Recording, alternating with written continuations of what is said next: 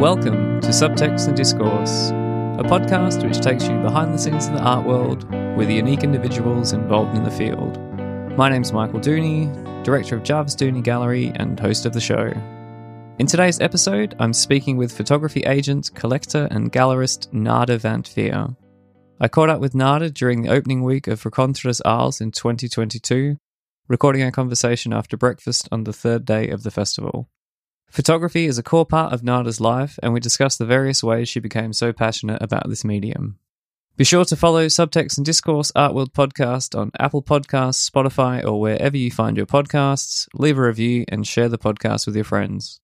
Now, without further ado, I hope you enjoy my conversation with Narda Van Veer. So, first of all, Nada, thank you very much for meeting with me this morning. This is really great to see you again in Arles.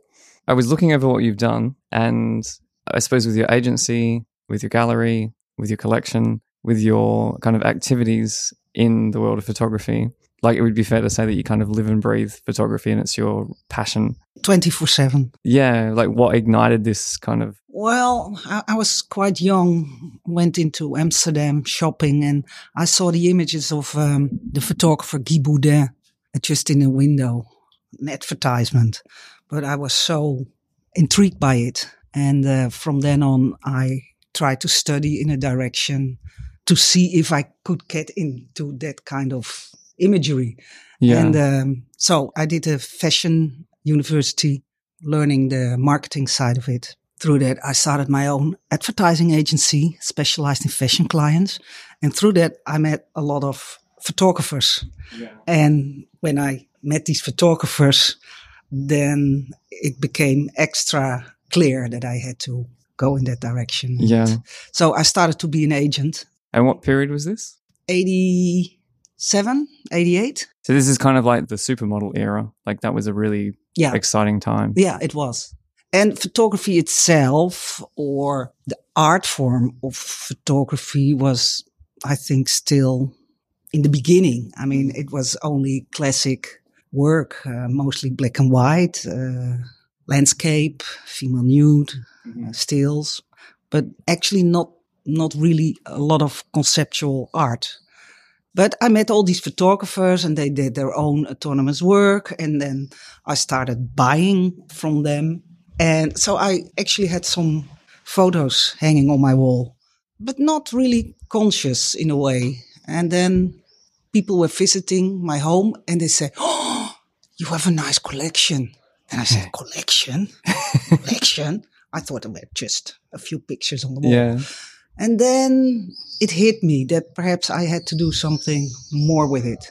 And so, yeah, I started looking seriously into photography. So that's that's when I really started collecting and next to being an agent and yeah. But I didn't always have the money. Yeah, of course. To buy prints. and uh, so then I bought the book. Yeah. and that's got wrong. oh, so, you collected a lot of books as well. Yeah, yeah, yeah. I've I've now on yeah huge library of specialized photo books. Yeah, so that's really nice. We have that now the library in the gallery, and it's a nice place to sit with people or with clients and go through it. And I learned how the gallery world was working and what they did to uh, do sales. And yeah, I was intrigued by that. And then after 25 years being an agent, I needed to do something else. I thought, well, you can do different things. Mm-hmm. So the idea came up to start a gallery. And so Jasper and me made a plan. Jasper sat with us just for people listening. How did you meet? How did you both meet? Well, that's fine. It's an Oh God. Mm-hmm. yeah, it's an interesting story. Um, he's my stepson. Oh, okay, yeah. Uh, already for thirty years, and Jasper also was a an agent. So we both have the same knowledge of photography and also coming from that era, 88, 89. So together we, we know a lot, a lot about that photography and growing into it. And so 10 years ago, it was for us a nice idea to start together. Yeah. And was it maybe seeing a lot of work through the agency, but then, how can I word this? I know for me as a gallerist that I see work that's incredible, but in the context of a gallery, I can't do anything with it. And if I was an agent, be like, okay, there's some really great assignments you can do, or we can work on these different projects. Was the reverse of that true for you? Maybe wanting to do a gallery because you would discover certain things that weren't necessarily applicable in the commercial context, but in the fine art world, it's like, yes, this is something that people need to see. Yes. People always tells me Narda has uh, three hard drives in her head. one for the commercial photography and one for the gallery and then my own personal collection. So yeah, I'm really good in deciding this is for that and this is for yeah. Yeah. Is there much of an overlap? No, maybe not with your own well, collection. no. In the, when we start the gallery, we we we really were very strict in that this was the art photography. So not people who are also busy in a commercial way.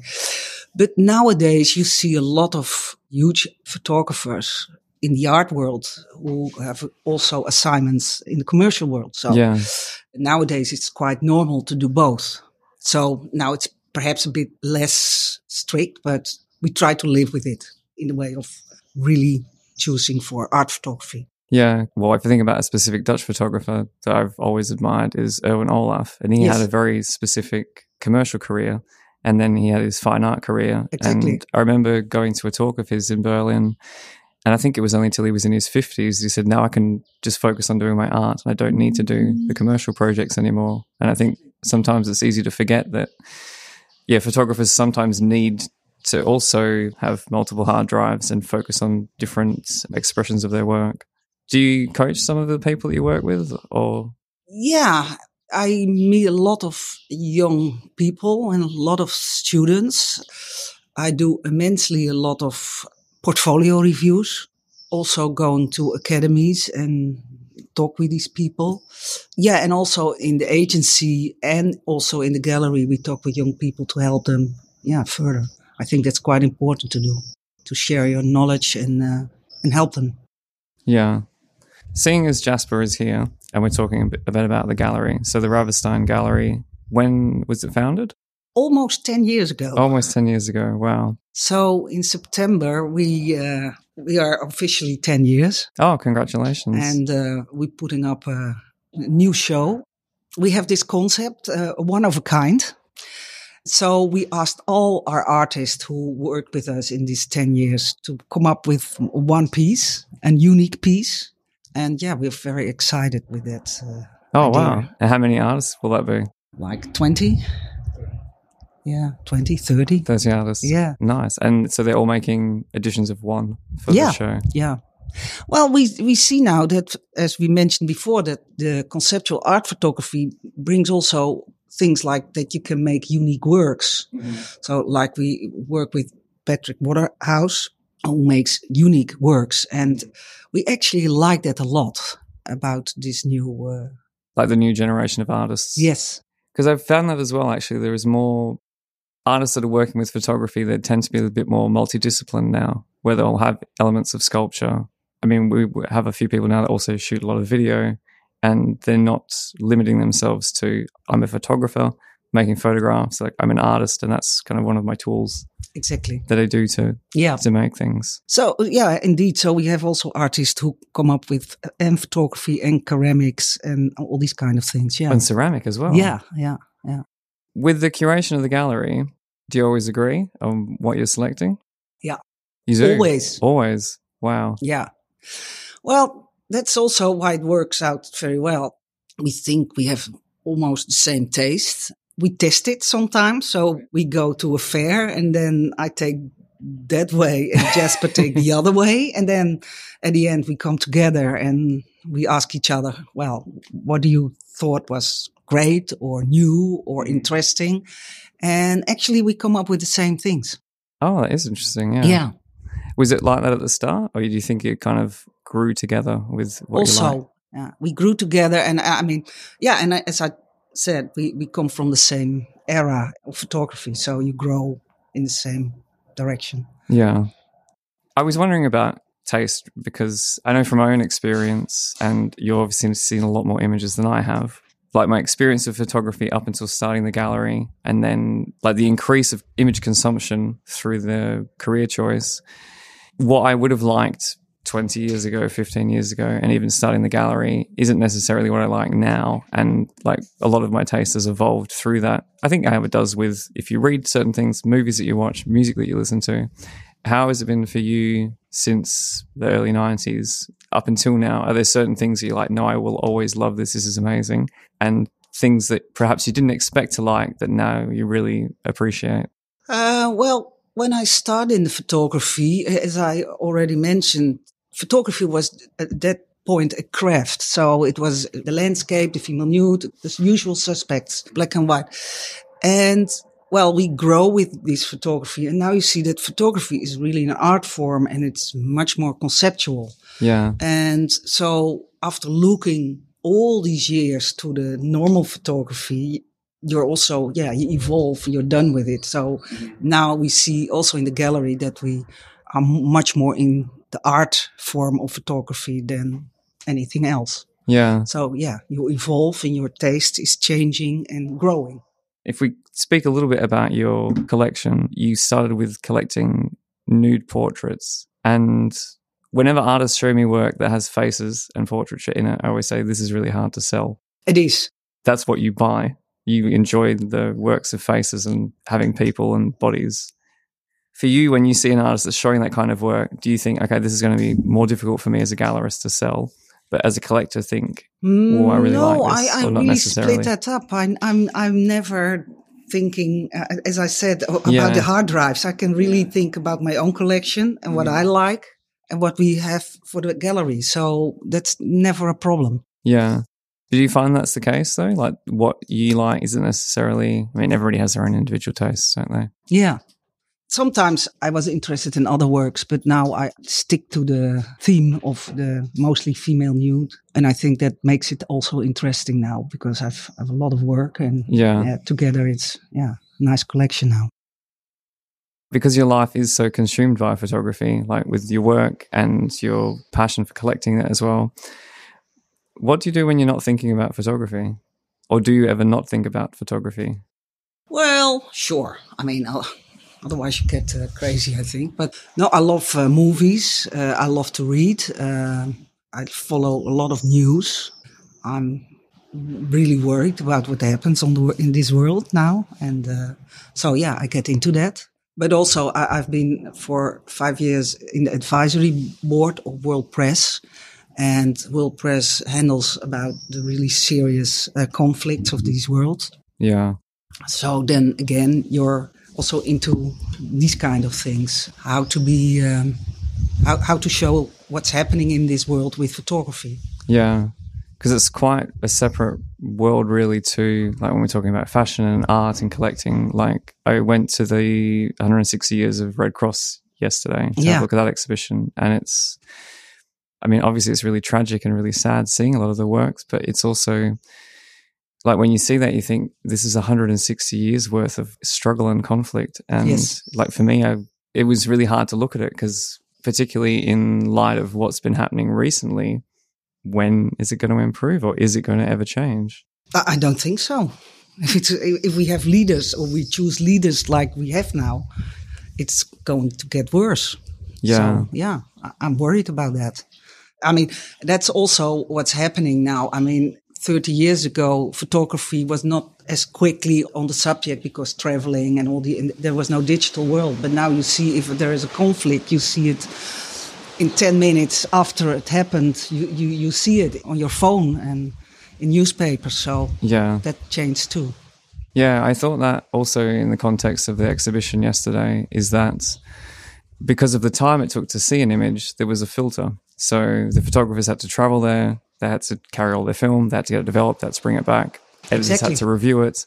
It was then screened before it was published in the paper, and then like the right image, let's say in air quotes, was selected for this is the message that we want to portray. And I think you make a good point with the accessibility of digital photography now, and particularly that we have cameras attached to our phones, and people in the areas where things are happening are documenting what's happening as it is taking place in real time. And Yes. so we're perhaps we're seeing, well, we are really, we're seeing a new era of conflict imagery that hasn't gone through the same uh, like vetting process as what it did in the past. Yes. Uh, but also we have sometimes projects like that in our gallery. Like we Yeah. handled a project with Mathieu Asselin, which um, lives here in Arles and has very interesting projects. Like, and we did the Monsanto project. What also, uh, Oh, you did? yeah, Oh, that's We show been that. one of my favorite exhibitions. Like for, I mean, that's like my top five. It's that was an incredible exhibition. Yeah, and it's a very important subject. And uh, well, he, he was very good next to uh, Sergio, his curator, to come up with a beautiful uh, exhibition plan. And uh, we show that work. And I think these kind of signs are also important to do. Yeah, I think I've also witnessed that coming to places like Arles and seeing that there is definitely a lot more, let's say, activism photography where people are kind of lending from journalism, not in the sense that you have a journalist and you have other people going into the field and reporting, and then they take photographers with them to document it, but that certain individuals are incorporating that into their practice. So Yes. they're taking a either scientific, journalistic, or objective lens to what they're doing, and then kind of extracting that in a way that is maybe not favorable to being in a book, but it maybe it kind of borrows from the fine art, contemporary yes, art. it, it, it, it's, it's a very important story and it's beautiful presented. So more people can look into it. Then it's not only a horrible story. yeah, to see, but it's beautifully done and with a very strong storyline. Yeah. I think that's important. For how many years have you been coming to Arles? 10, 15 years, Yeah. Yeah. Yeah, for a long time now. And in the beginning, it was much more informal, flip flops, uh, lots of rosé. And, uh, well, you, you see now that the town is much more into the industry. Well, I think even for myself, I think I've only been coming about five years, but each year I've seen like a bit more of the Luma being completed. So yeah, it's good to finally see it finished. Yeah, well, I, I understand that this village grows from what the Luma Foundation does for the town. So that's positive, but it makes it uh, more a commercial uh, venue now. And uh, you see a lot of serious collectors who were never here. Really, they weren't. And they're walking around now, and you see a lot of committees from museums uh, walking around with all their contributors. And so, yeah, it's a, a different. Uh, Wow, that's really interesting. So before it was definitely a lot more casual. And do you think as well, maybe it's because photography has been more adopted by the contemporary art world yeah, and Ah. therefore it has more relevance to them? Yeah, also, I mean, uh, 30 years ago, photography was also, when you wanted to buy, it was not that expensive. And now you see that photography and certainly art photography is just as expensive as, uh, as the normal art. Yeah. When I started, photography was not that expensive. So I've got an Helmut Newton, but I'm not able to buy an Helmut Newton now. Oh, right. So in like at the time, that kind of photography was a lot more affordable. Exactly. And now it's for me not possible anymore. Yeah. So I'm only looking to new and young photographers to buy. And I can do that because I'm into the industry. So I've, I'm knowledgeable about what the trends and who are good or not good or Yeah. are going to be picked up. And these are the things I tend to buy. Maybe also then with coming to Arles over years and years, do you see it also as a kind of must attend event? Because I know when I very first opened my gallery and I got to know other gallerists in Berlin, one of the first things they said to me after they knew I was showing photography was, Oh, well, I guess I'll see you in Arles. And I'd never heard of it before.